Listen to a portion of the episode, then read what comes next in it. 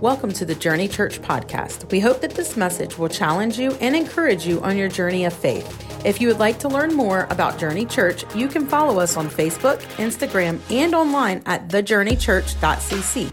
Now enjoy the message. Man, I'm excited about tonight. If you're a note taker, you're going to want to take notes. Um, most of us now, uh, there's very few of us who still actually write in books. Amen. There are very few of us that write in books. Sometimes we keep our notes in our phones. I, I, see you, brother. And I love that. Every time. I don't know if you're drawing funny pictures of me half the time or you're writing notes to, to her, but it's good, though. It is. yeah, but we take notes in our phones or, or we actually can uh, just take pictures of what's on the screen. Uh, that's an easy way. I learned that back when I, when I went and guest spoke for a youth ministry a couple years back. I said, y'all, come on, let's take some notes, man. And all of them pulled their phones out and started taking pictures of the slides. Makes it easy for posting on Instagram. Amen. All right. So we're in this series called Rethink. We're actually wrapping this series uh, up, this Rethink series up. How many of you guys have been stretched during this series? Anybody been stretched during this series? It's been great, hasn't it? It's caused us to stretch and think differently. And just like I said at the beginning of the series when we started this nine weeks, y'all, this I think is the official, the longest series I've ever done in my life. But nine weeks ago, when we started, I said this, and I said it throughout it. I said, listen, you do not have to agree with everything that I'm saying. Amen. You are free to think for yourself. You are free to choose to think for yourself, for you to take the information and go, man, that's really good. And to take the information and go, man, what was he smoking last night? You know, you can do that. It's okay. It's okay. So we're in this series called Rethink, but check it out. The, the definition of rethink, we're going to go ahead and pop that up on the screen. This is what the definition of rethink is it says to think again about something such as a policy or a course of action especially in order to make changes. Now remember, we've been talking about rethink. This this is the way of changing the way you think. And and that word rethink is the exact same word uh, that we get in the Bible repent. When John the Baptist goes and he preaches before Jesus comes, he says, Repent, for the kingdom of God is, is at hand. You know, Jesus preached the kingdom. He said, Repent. He wasn't saying, Beg God for forgiveness. He wasn't saying, Make yourself feel horrible about the things that you've done in your life. He literally was saying, Metanoia, change the way you think you know, we should be changing the way we think. We, we should be stretching ourselves to grow. And we've done that during the series. We've, re, real quickly, we've, we've rethought quite a few things. I said rethunk a couple weeks ago. Y'all remember that? I said, we rethunk it. They said, Pastor, I don't think that's how it is. It is tonight. We rethunk it. Amen. But we rethought.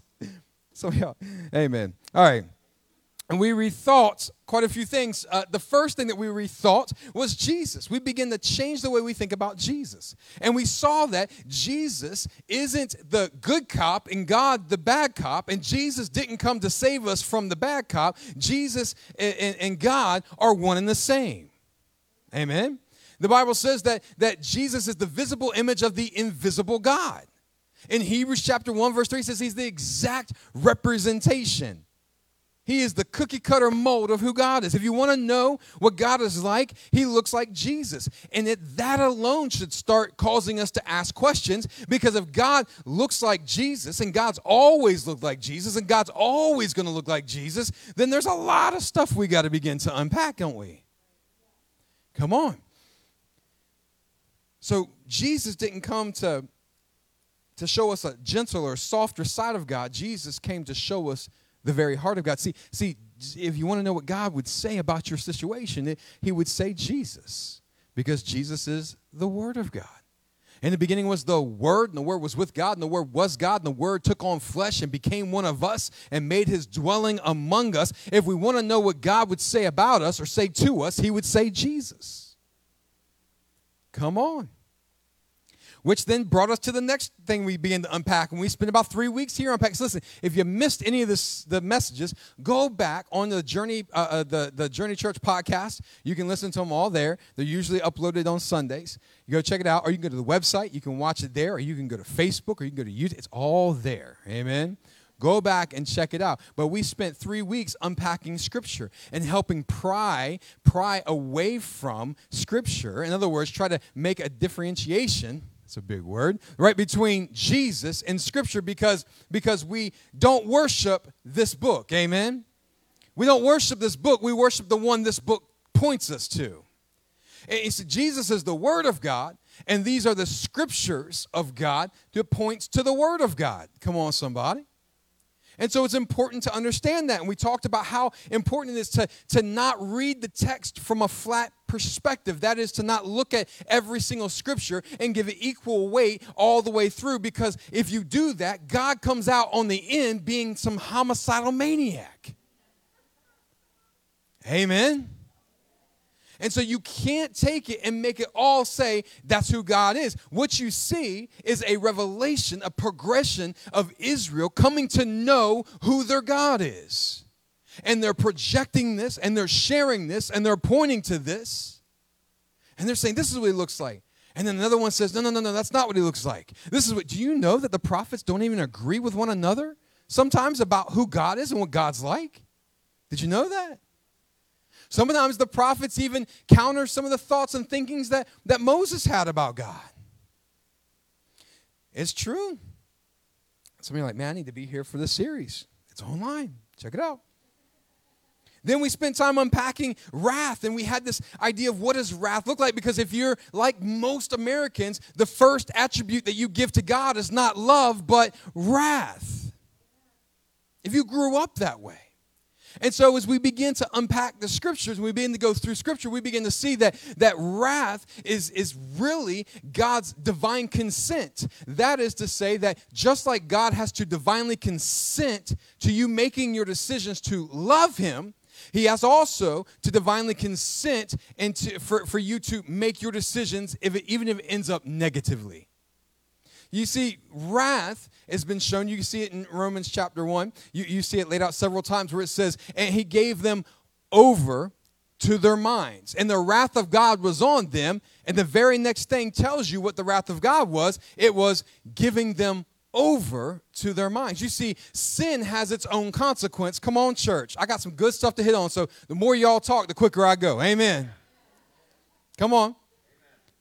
Sin carries with it its own consequence, doesn't it? For the wages of sin is what? Death. For the wages of sin is death. It carries its own consequence. And for many of us, we've been brought up to think that we need to fear God, fear the devil, and fear sin, and fear all the different combinations that could work out that way. But you don't. You don't fear God because God is love. You don't fear the devil because he's defeated. And you stay away from sin because it's going to eat your lunch and pop your bag. You ever done that when you were little? I feel like that was a really old saying I just said. Was it? It doesn't make me feel any better that someone called me old right before worship. No names. She called me old. Anyways, so so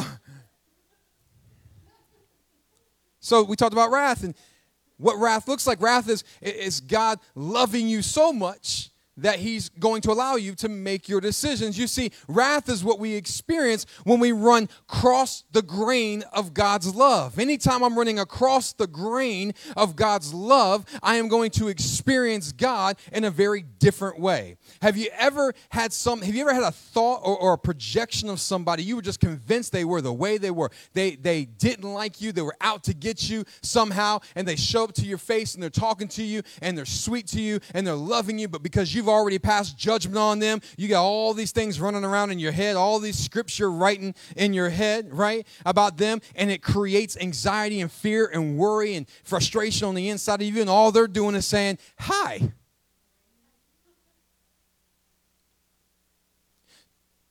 That's how wrath unfolds. Again, you can go back and watch the message. We spent two weeks on that. Talked about sin and about how sin is missing the mark that we want to attribute sin to all these different little pieces of fruit. This is sin, and that is sin, and this is sin, and that is sin. No, no, no. That's the fruit of sin because sin is not walking in love. It's the Greek word hamartia or something like that. It means to miss the mark. It's an archery term. It's like to miss the mark. Like when you pull the, the, the, bow and arrow, you pull the arrow back and you fire it and it misses the target. Anybody ever played darts before in a bar? Maybe not a bar. Anywhere else? You ever played darts before? How many of y'all missed the target? All of us. I had a friend of mine who had a dartboard and he had a whole bunch of, of cardboard around the dartboard and it had more holes in the cardboard than it did in the dartboard. He missed the mark, hamartia. He missed the mark. That's what sin is. Sin is missing the mark. Sin is refusing to walk in love towards, hear me, church, it's refusing to walk in love towards yourself because when I don't walk in love towards myself, I put myself in compromising positions and situations that do damage to my own life. It's not walking in love towards others because when I'm not walking in love towards somebody else, I cut them off. Amen. I make faces at them. So I've been told. When you don't walk in love with somebody else, that's missing the mark. That's hamartia. And so then you're going to end up producing some kind of fruit. Come on, right? And then when you don't walk in love towards God, the same thing is you end up idolizing and worshiping other things money, people, sex, status. You see, sin is refusing to walk in the way that God has created you to walk, which is to walk in love. Right. Right. Then we went to the cross. Come on, I'm, I'm, I'm going to bring this down. I have to tell you all this. I got to remind you about all this because where I'm going to go today, some of you are like, mm, I don't know about that. But you got to hang with me, right? Because some of the stuff I've been talking about, you're like, I don't know. By the time we get to the end of it, you're like, whoa, I really feel like my relationship with God is growing. So we talked about salvation, and we talked about how this was uh, actually actually we talked about the cross, and we talked about how the cross of God is not the point in, in, in, in humanity in, in, in, existence where God vents all his wrath and his anger and his vengeance upon Jesus that was really meant for you, right? It wasn't, it, the cross is not about God saying, I love you but I'm really frustrated right now. So before I can really love you, I have to really vent that anger out to somebody. It's like looking at saying, I really want to give you a kiss, but before I do that, I got to punch him and him and him. That, that's kind of what we've made the cross, and the cross isn't that. The cross is not God, the bad cop, punishing Jesus, the good cop, so that he can be the good cop in our life. The cross is the heart of God revealed at its most transparent moment. The, the cross reveals that we worship a God that would rather die for his enemies than kill his enemies. That's what the cross is. The cross is not God making Jesus go to his death. The cross is Jesus saying, Let me show you what love looks like. Real love looks like this. Real love says, we, when we all use it, we all use this wording, but we don't really mean it. We say, I love you to death. We say, I love you to death. I love you to death. Not really. I just love you a lot. But but Jesus said, I love you, and I'm gonna prove it. I'm gonna love you to my death. And at that moment, when humanity was putting its worst upon Jesus, he looks out across everybody and says, Father, forgive them. Forgive them. Or like a good buddy of mine says, the correct structure that is, Father, they're forgiven. Come on, that's good preaching. That's just review. Then we talked about salvation last week. We talked about salvation because a lot of times we, I gotta slow it down. A lot of times we've been taught, we've been taught that salvation is really about what happens when we die. That salvation is destination oriented. And salvation is not just destination oriented, but salvation is relationship oriented. As a matter of fact, you get the most out of salvation when you're walking in close relationship with God because the word saved, even the word saved, does not mean saved from a fiery hot furnace. We're going to talk about that place tonight. The word saved, it means, it's the word sozo. It means to be saved, it means to be made whole, it means to prosper.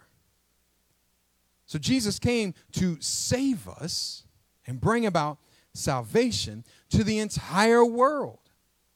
And we talked about this last week. We said the reality is, is it's, it's a done deal. He's brought salvation to the world. And we looked at that in 2 Corinthians 5, verses 17 through 21. You can go check it out. It said, But God was in Christ, reconciling the world to himself. Hear me, not reconciling himself to the world, but reconciling the world to himself, not counting men's sins against them. And he's given us that very same message. And so salvation has been provided for every single person walking on planet Earth. That's the objective reality. The, I'm sorry, the objective truth. Objective meaning it's true whether you want to believe it or not. But listen to me. Where our role comes in, our part comes in, it's faith receives what has been done. That becomes our subjective reality. You see, when I put my faith in what Christ has done, then I am then a partaker of the divine nature. I am a partaker of the very thing Christ came to do. Amen. Everything Jesus did, he did once and for all when? 2,000 years ago. Is Jesus being crucified again? No. Is Jesus being buried again? No. Is Jesus being resurrected to life again? No. It was done, it's made available, and you can choose to participate and experience the life that Jesus said he came to give. In John 10 10, when he said, I've come to give you life and life in abundance. We talked about salvation. This week, we're going to rethink the afterlife. Hmm. Yeah, I knew that was going to happen. We're going to rethink the afterlife. We're actually going to rethink a little bit about hell. Amen. Okay. All right. So I thought so because I know a lot of us, we carry a lot of baggage about that. Come on, somebody. If we're honest, we carry a lot of baggage about hell, what we've been taught about hell. And what we're going to realize tonight is that what we've been taught about hell doesn't exactly line up with how it's portrayed or presented in Scripture. It has been what has been inferred or, or made us to believe. Watch, I'm going to show you something. Uh, check it out. October 29th, 2003. I was 23 years old. I was 23 years old. I was fresh out of Bible school, freshly married. Come on, somebody. Teaching a bunch of kids, a bunch of teenagers. And I put together this message on October 29, 2003. This was my message. Ready? Top five reasons heaven will be a blast. Y'all ready for this? This is going to be good. This is what I said. This is what I taught these teenagers. Top five reasons heaven's going to be a blast. Number one, you get a new body. Come on, Jesus. We get a new body. This is what I taught them. We get a new body. Everybody's going to have six packs. Maybe I exaggerated. Maybe I exaggerated a little bit. I said, You get a new body. Well, doesn't don't we have a resurrection body? Isn't that what the scripture says? So I took some liberties. We're gonna have six packs. Come on, somebody. Man, because I've always wanted the six pack. Right? All right, so we're gonna have new bodies. That's that's one reason. And then the next one is that we're gonna get a custom built mansion. Custom built mansion. Because there's one translation of scripture says, In my father's house there are many mansions. That's what it said. We're going to get a custom built mansion. Can I just tell you, that's not the translation. That's not the word that Jesus used. Like, Jesus wasn't walking around first century Palestine talking about cribs. Can we just, can, you get a mansion? Yeah, you get a mansion. That's not what he's talking about. But man, I sure preached it. I said, it's going to be better than any crib you ever saw on MTV Cribs. I'll tell you how old this was, right? I said, man, it's going to be permanent. It's going to be personally decorated by the person who knows you the best. I was 23. It is a journey.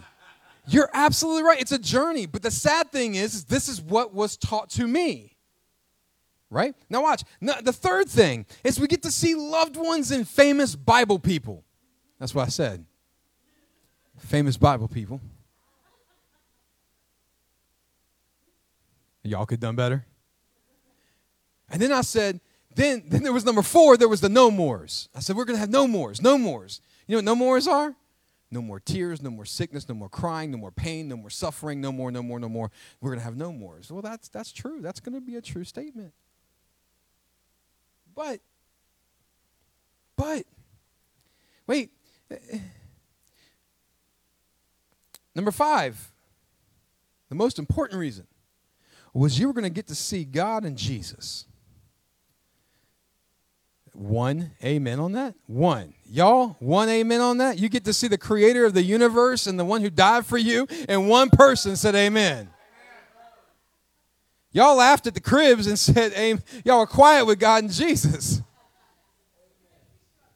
Y'all, what it is is y'all about that you're, you're waiting for this, you're waiting for me to drop it. Here it goes, right? Because then Here's what. So I preached that on October 29th. Let me bring this over here a little bit. Not October 29, 2003. But then November 5th, the very next weekend, this was my follow up. Top five reasons hell's gonna stink. I'm so glad I kept everything I've ever preached, y'all. Because that brother was struggling. Fresh out of Bible school.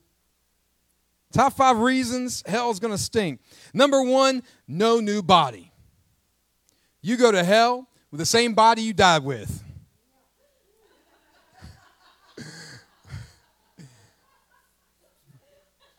All right, wait, wait, wait. We're not done, huh? And then I highlighted this. Y'all, listen, we're laughing about this. This is good. Y'all need to laugh now. This is good. So, no new body. And then I went into, I went in on these kids. These kids were so young. I was like, listen to me. This is what I mean. You're going to feel everything. Come on, because you ain't been taught this? Yeah, you have. Watch, wait, wait. Here goes. No new body. You're going to feel the flames melting your flesh, but your flesh never melts, because isn't that what Scripture says? Right? You're going to feel the worms eating your body because the worms never die. Isn't that what Scripture says? That's what Scripture says, right? That's what you've been taught. Never mind the fact that we're talking about physical worms eating a spiritual body or a spiritual body. Are they spiritual worms? What are they? Say, no one thought about that, did you? You were just told that, and you're like, oh. So, you're going to feel the flames. You're going to feel the worms eating at you. You're going to see your flesh, because you're going to have eyes. You're going to see your flesh melting. And you have ears, so you're going to hear all the screaming. And you're going to smell all the flesh burning that never fully burns. It just smells, it just burns. I told kids this, y'all. This is teenagers. They need to be scared straight. They need to be scared straight. All right. Here we go. And then I said, then I said, you'll still have taste. You, you don't even remember me preaching this, do you? Do you remember me preaching this? It was bad. And then I said, you'll have your taste buds.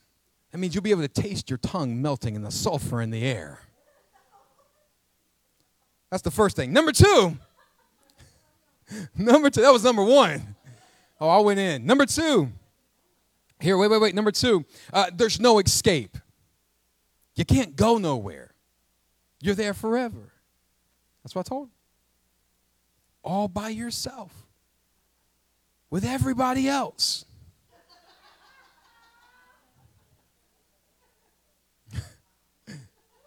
just make this, you gotta just go where it goes. And and then I said, You'll never see loved ones or famous Bible people. And then I said, You'll be separated from God. And the last thing I said is the worst part about being in hell is knowing that you're there because you said no. That's what I taught. Now, now wait. That's what I taught.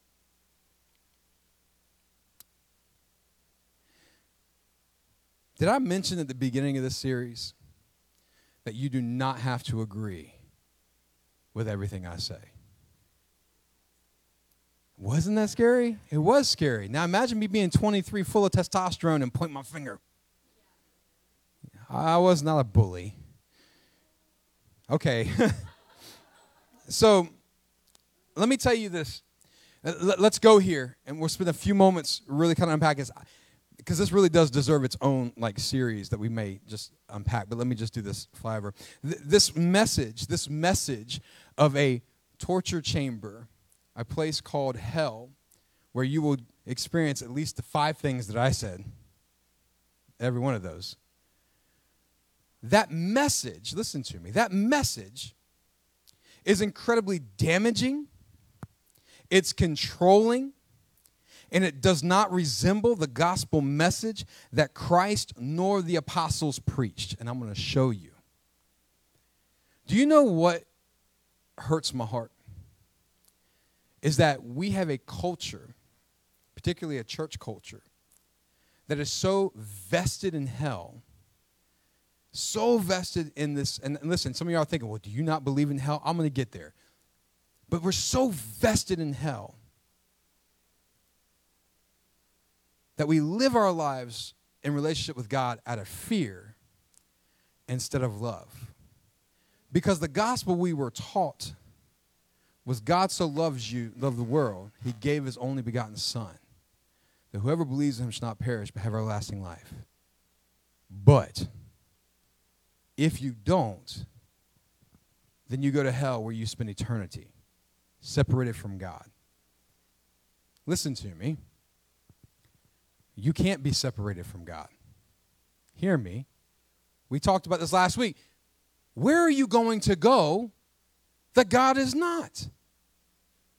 Where are you going to go that God is not? As a matter of fact, we say, well, God doesn't send people to hell. It's not God who sends people to hell. You send yourself to hell. You send yourself to this place. But but the problem with that is, is who holds the entire universe? Who holds everything together by the power of his word? It's Christ.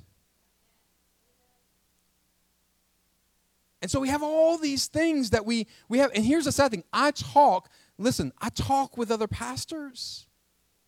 And other pastors struggle with this. They struggle with getting, they struggle with, with preaching a gospel that is eternal conscious torment oriented instead of unconditional love oriented. And they struggle with it. And they never, they, they can't share their view of hell that they carry because culture is so ingrained in the church that the moment you say that maybe the hell that we've been taught, eternal conscious torment, isn't exactly the hell that was being referenced in Scripture, in the parables of Jesus. And maybe it's not actually even attached to any single account of the apostles preaching the gospel. It's not. But the moment you question that, you're immediately labeled a heretic. Because the gospel includes eternal conscious torment. So, let me just kind of help you guys walk through some stuff. Take this for what it is. Don't hate me because I don't believe in the same hell you believe in. Amen. Don't hate me on that. Go, you're just a little weird. Okay, but just bear with me. Here, I want to show you something. Even from the mouth of Jesus himself. Now, did Jesus reference hell? Yes, we're going to get there, but not the way you think. Not the way you've been taught. So when Jesus declares his purpose on, on, on earth, I'm going to give you four sets of scripture. Luke chapter 4, verses 18 and 19. This is what it says. Luke, uh, Luke chapter 4, verses 18 19 says, And Jesus presents himself to the world. I want you to go read it for yourself. He finds the scroll, goes into the temple, finds the scroll, unrolls the scroll of Isaiah, and he begins to read it. And it says in Luke chapter 4, verse 18, The Spirit of the Lord is upon me because he has anointed me to preach the gospel to the poor. He has sent me to heal the brokenhearted. There it is, to proclaim liberty to the captives and recovery of sight to the blind and to set at liberty those who are oppressed. And then he rounds it up with to proclaim the acceptable year of the Lord. Jesus stood up and said, My mission, my mission looks like loving, healing, setting free, and making whole. He did not say, and if you choose not to believe this, I'm going to cast you into eternal conscious torment. let's keep going. I know this is a stretch. I know, bear with me, guys. Again, you don't have to agree with me, but at least let me stimulate your thinking to go look at some things a little bit differently. Amen? And then if you have all these questions, like, because you will, by the time we get to the end of it, you're gonna be like, I got way more questions than you gave answers. That's fine. We have this Wednesday night class called Digging Deeper. And it's a great place to show up, and you can show up in person or you can show up online and say, Pastor Chris, you got some explaining to do. And I say, Come on, let's do it. Because you might teach me something. And I might have to get up here and say, Excuse me, I was wrong.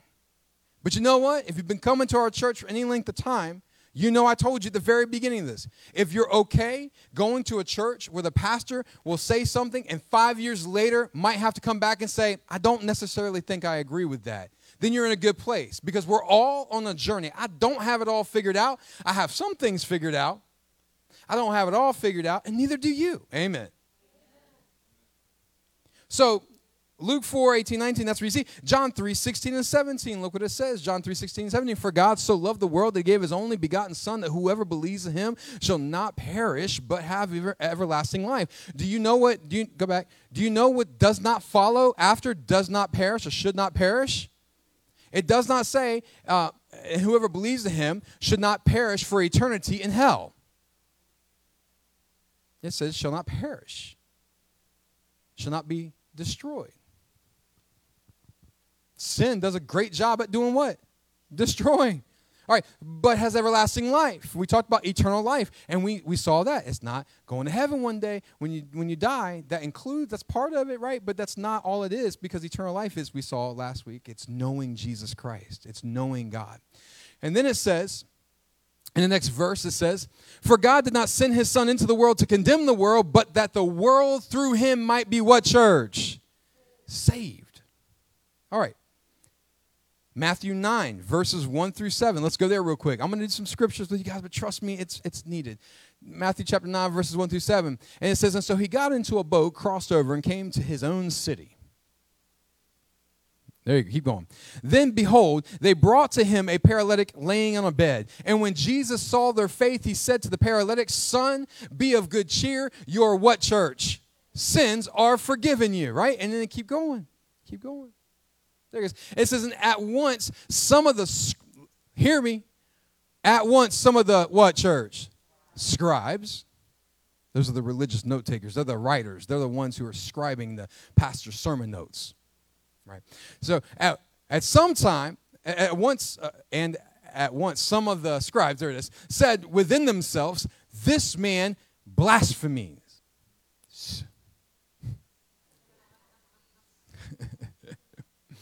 It says, But Jesus, knowing their thoughts, said, Why do you think evil in your hearts? Think about what he is saying. He's saying, they're looking at him and saying, You're forgiving sins. That's wrong. And he says, Why are you thinking it's evil to look at somebody and forgive their sins? He said, Which is easier to say, Your sins are forgiven, or to say, Arise and walk? But watch this boss move right here. Watch it. He says, But that you may know that the Son of Man has power on earth to forgive sins. He said, Then he said to the paralytic, Arise, take up your bed, and go to your house. Go next one. It says, and he arose and departed to his house. But do you know what he didn't add on the end of that? Now be careful you don't go back into your life of sin, lest you be cast into the lake of fire or eternal conscious torment forever. Right.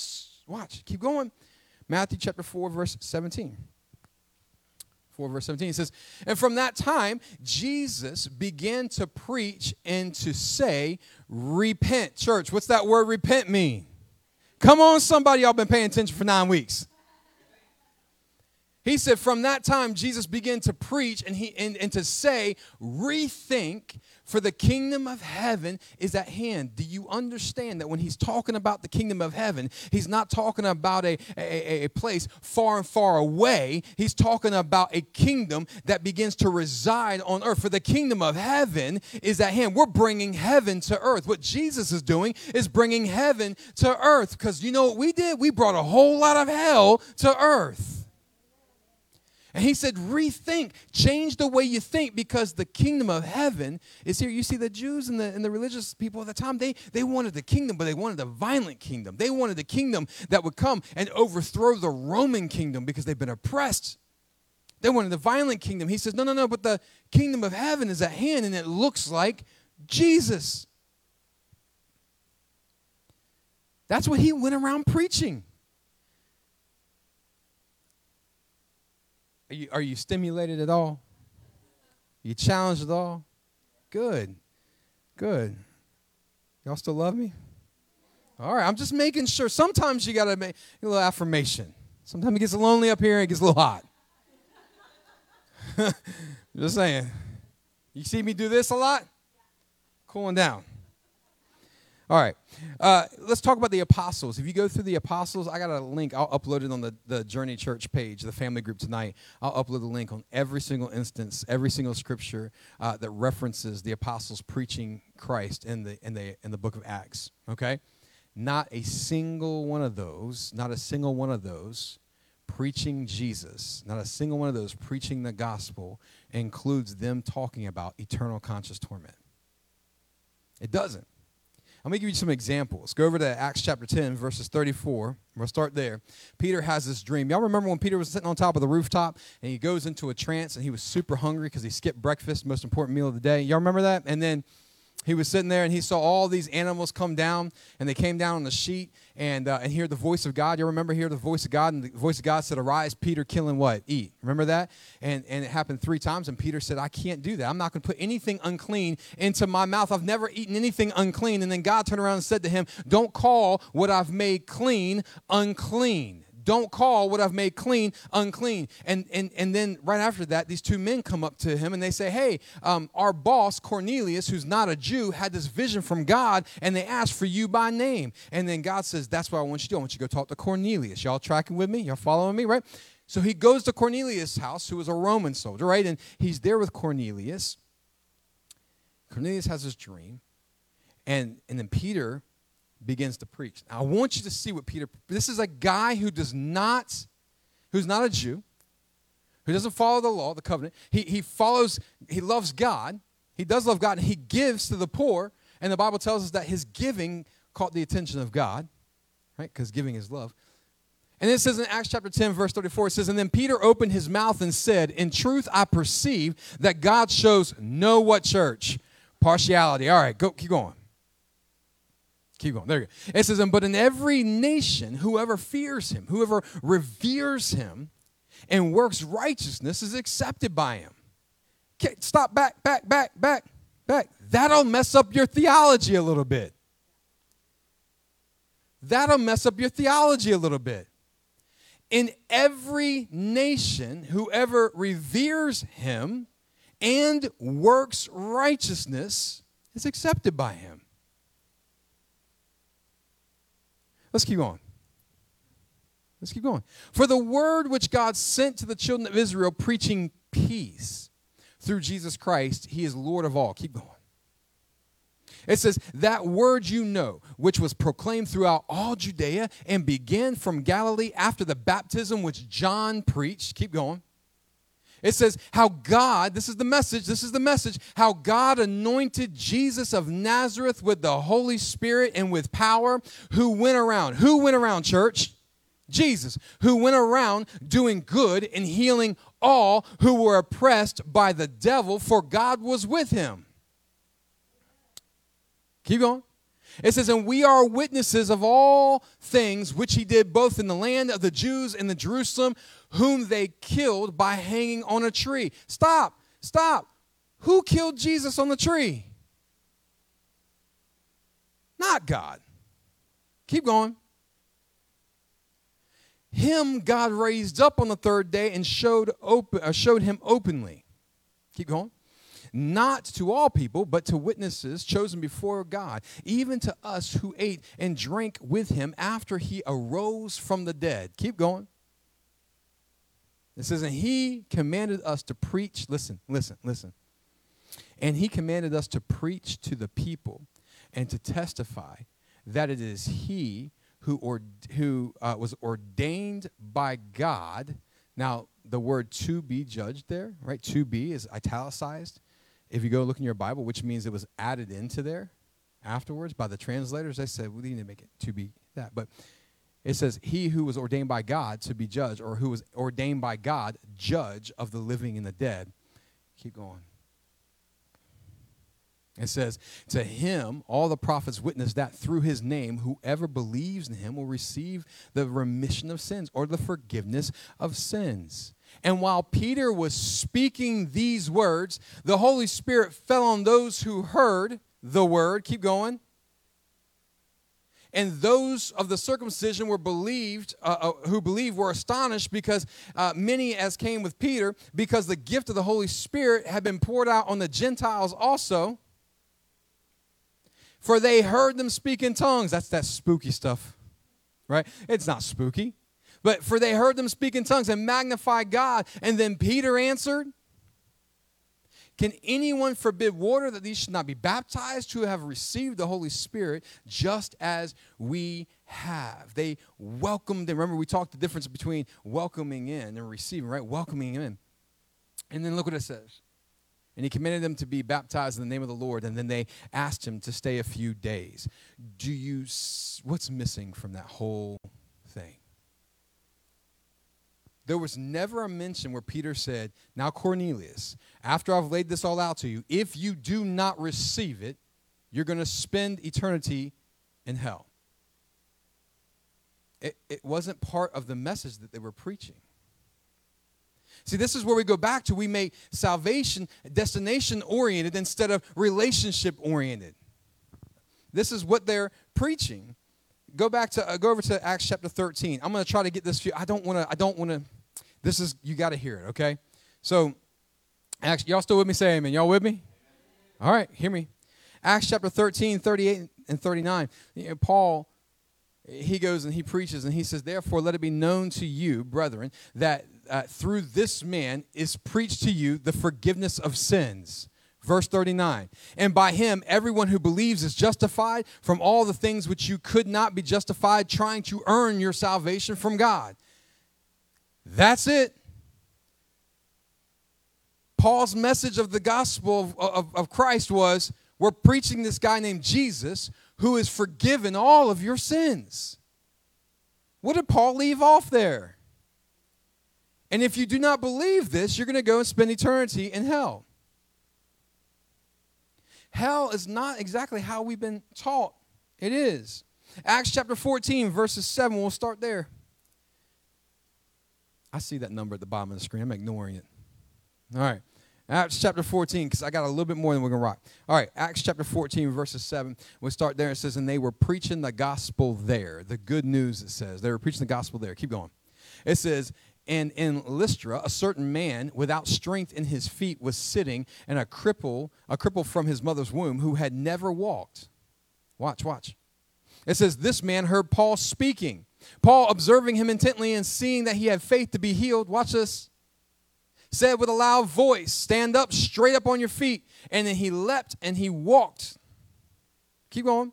Now, when the people saw that, what saw what Paul had done, they raised their voices, saying in Laodicean language, it says, it's there, um, the gods, this is what they said. When they saw what Paul did, they, they immediately said, the gods have come down uh, uh, to us in the likeness of men.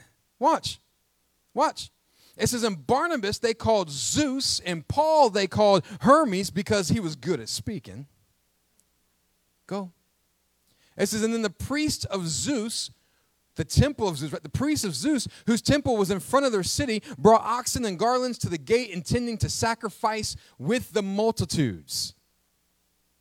But when the apostles Barnabas and Paul heard this, they tore their clothes, they ran in among them and cried out. And I got really small. All right, it's all right. All right, and, and saying, he said, Men, why are you doing these things? We also are men with the same nature as you, and preach to you that you should turn from these useless things. We should repent. You should rethink. Turn from these useless things to the living God who made the heaven, the earth, and the seas, and all the things that are in them. Watch this, watch who in bygone generations allowed all nations to walk in their own ways, going back, divine consent. Nevertheless, he did not leave himself without a witness in that he did good. Watch this. This is this is huge. He did good. He gave us rain from heaven and fruitful seasons, filling our hearts with food and gladness. And these and with these sayings, listen, listen. And with these sayings, they could scarcely restrain the multitudes from sacrificing them. They got even more excited about what they were hearing, and, and, it was hard to stop. And it says, And then Jews from Antioch and Iconium came there, having persuaded the multitudes that they stoned Paul and dragged him out of the city, supposing him to be dead. How many? They, they got him good. They got him good. It says, however, the disciples gathered around him and he rose up and went into the city. And the next day he departed with Barnabas and Derbe, uh, to Derbe. It says, and when they had preached the what church? The gospel to the city and had made many disciples, they returned to Lystra, Lystra Iconium, and Antioch. And when they, yeah, strengthening the souls of the disciples, exhorting them to continue in the faith and saying, "We must." We must through uh, we must through many tribulations enter the kingdom of God. In other words, you see, bringing the kingdom of heaven to earth doesn't come without some pain.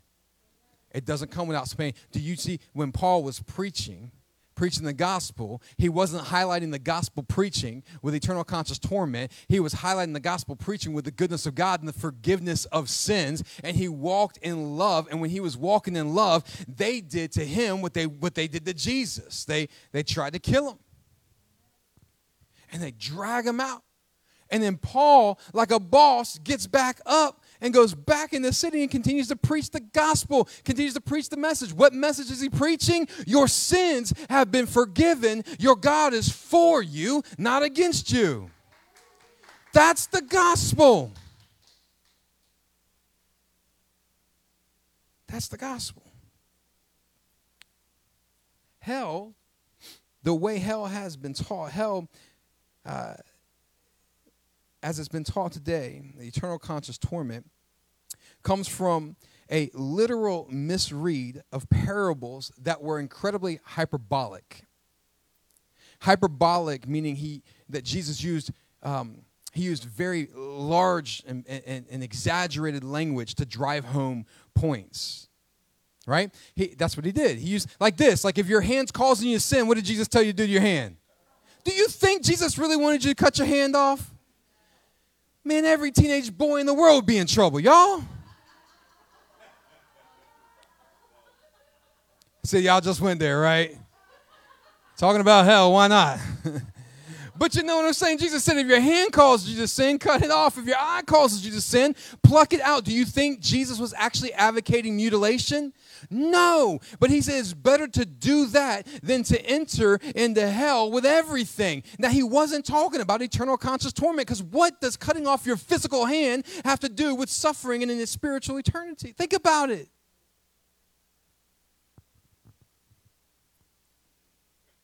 I know some of y'all are like, I, I'm, I'm done. All right. And so, so it comes from a literal misreading of hyperbolic parables that Jesus did and warnings from Jesus um, that he gave to the, the most, the, the, the enemies of, of God's love and grace. It was the, the people who said that the way to God is about what I can do. It's about operating and obeying the laws. It's about doing this. It's about doing that. It's, it's about what I can do. It, you know, we want a Messiah who's going to come in and help us overthrow Rome. And that's where, if you go back and you look at it, I challenge you go back and look at, look at what he's countering. He's countering this mindset that says if you continue to live a violent life, you're going to find yourself in this place called hell. Now, what hell was he talking about? And we'll get there.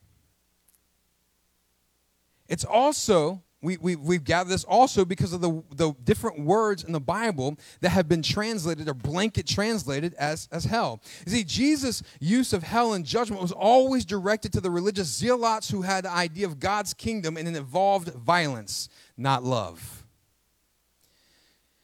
Even the most used parable that, that people use to validate hell like this, and the parable that I kind of pulled some of my top five reasons hell is going to stink from. That parable is misread and misunderstood, but it's one of the number one parables used over and over again to validate this idea of hell. And I'm going to, I'm to read it to you. I'm going to take you there in Luke chapter 16. We're almost done. I so promise you, you're going to get out here by 8. I promise. I know it went long tonight, but it's so good and it's important. Amen?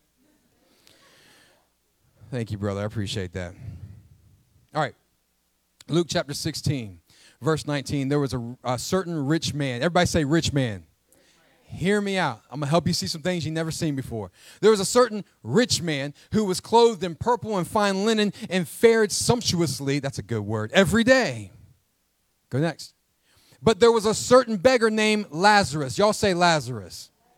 Notice what he said. Did the rich man have a name? Nope. Who had a name? The beggar. Watch. So, but there was a certain beggar named Lazarus, full of sores, who laid at his gate, at the rich man's gate. Keep going. It says, desiring to be fed with the crumbs which fell from the rich man's table. Moreover, the dogs came and licked his sores.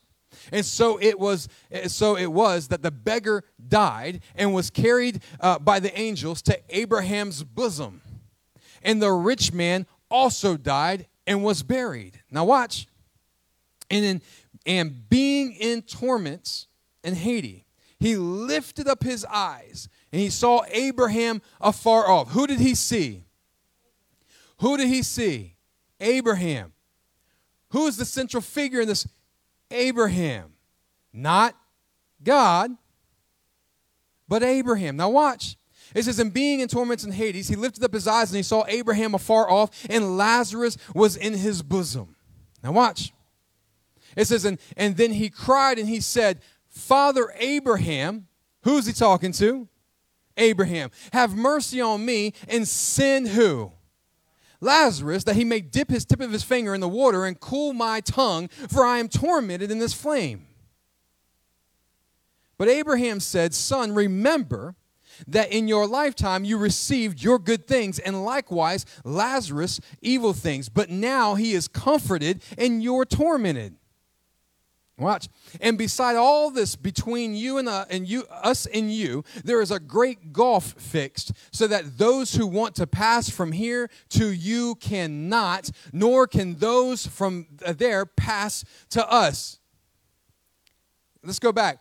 If this was talking about heaven, first of all, for those who want to come to you cannot. Do you think that that's much of a heaven where I can see the person I love being tormented forever. For, for those who want to can come, but they, they can't. There's a gulf fixed. Now, watch what it says.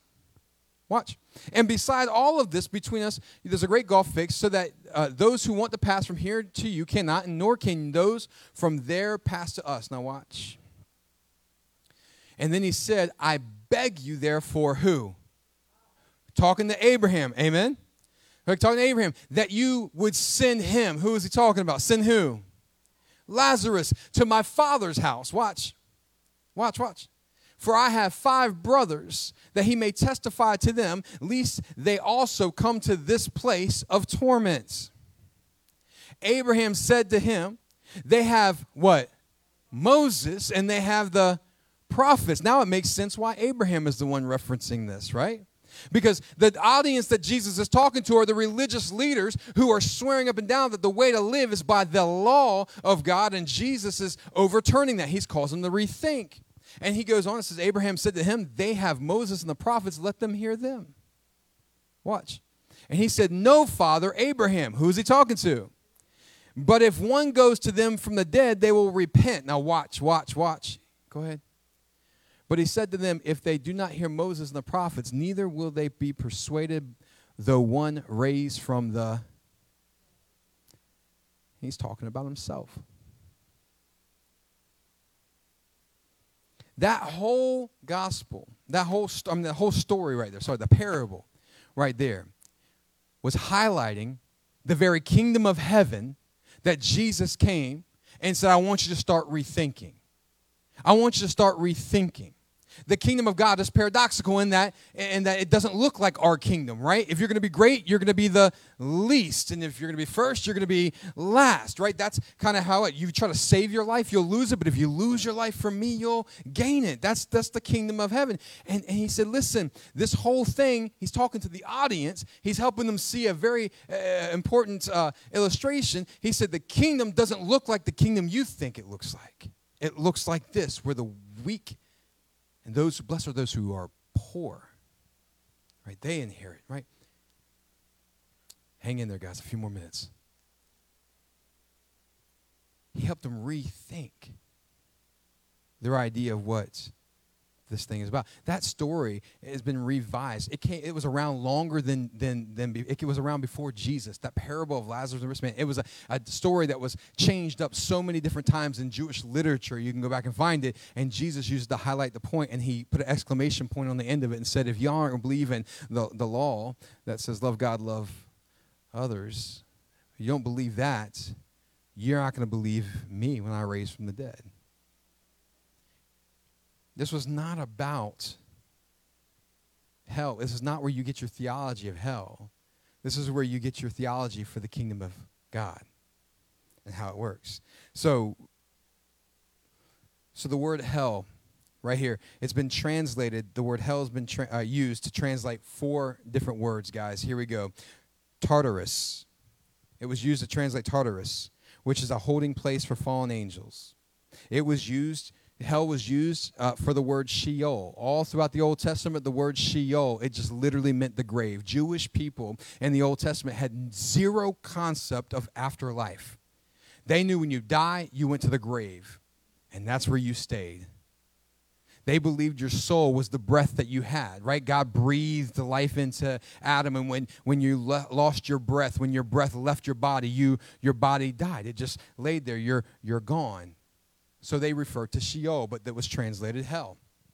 The word Hades has been used over and over again. It's translated in hell, uh, particularly in, in the King James, New King James, and uh, other translations. The word Hades. And the word Hades, listen to me, the word Hades means not seen. In other words, we don't know what's after that point, not seen.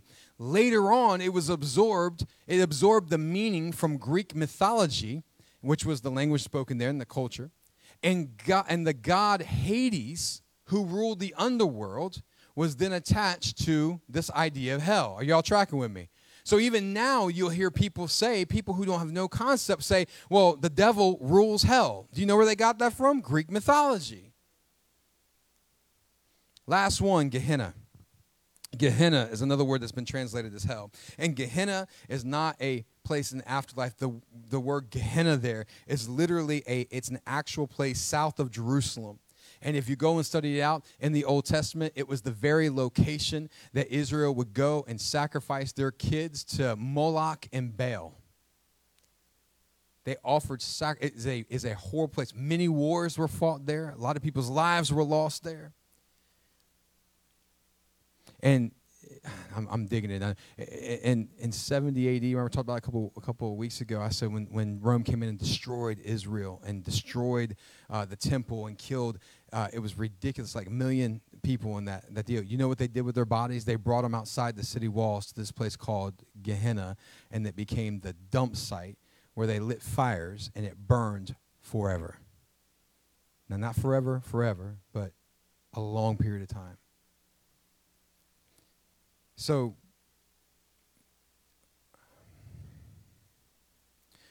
I know it's an info dump. I'm, I'm, I'm, really done. I promise. Like a minute, 30 seconds. Cool?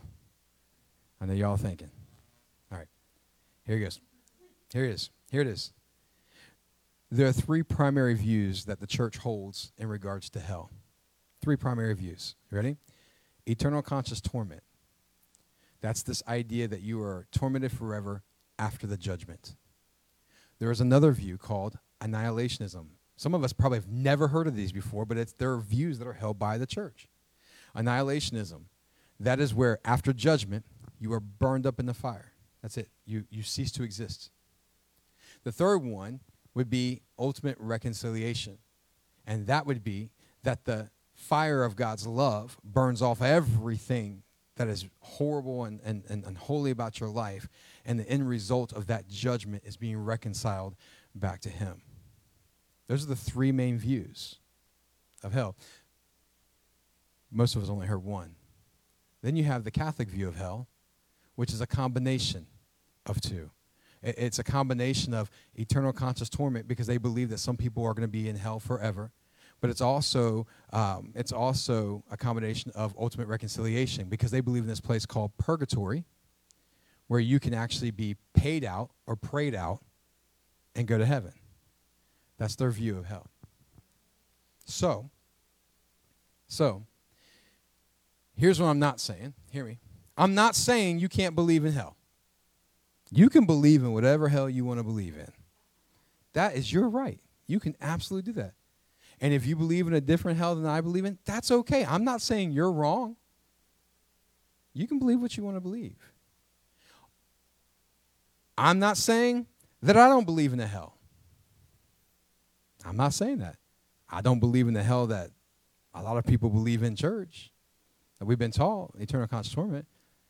But I have an idea of what hell would look like, a particular type of hell. You know, a great place to talk about that would be? digging deeper. Y'all like, we're here. All of y'all, like, we're here. What I am saying is this, though. This is what I am saying. I am saying that escaping a place of eternal conscious torment is not, nor has never been a part of the gospel message. Never has. Never has. Never has. It's a good spot to end. All right, go ahead and bow your heads and close your eyes. I'm going to pray for you guys and let you go. I so went so long tonight, but it was good. Give me an amen, somebody. All right, here we go. Let's pray. Father, we thank you for your grace, your mercy, your goodness, Lord. I thank you, God, that you have given us a lot to chew on because I talked for a really long time. And God, we thank you. We thank you that you are stirring in our hearts. Father, I pray in the name of Jesus, God, that just like we did at the beginning of this series, God, that we would be anchored to Jesus Christ that we would be anchored to Jesus Christ because in Christ is life. And it's only through Christ that we can know who you really are. And so, Lord, let us put on our Jesus lens, our Jesus filter as we continue to go and study these scriptures out. And let us weigh them, let us weigh them against Christ. Father, we thank you, we love you, we worship you. In Jesus' name, Everybody said, Amen, Amen, Amen. Guys, thank you so much for hanging out with us in person. And those of you who tuned in online, thank you so much for hanging out with us as well. Again, don't forget Digging Deeper Wednesday night in person right here at the church, 6:30, or you can jump on the Zoom link. We'll get that Zoom link out here uh, pretty soon. All right, guys, have a great night.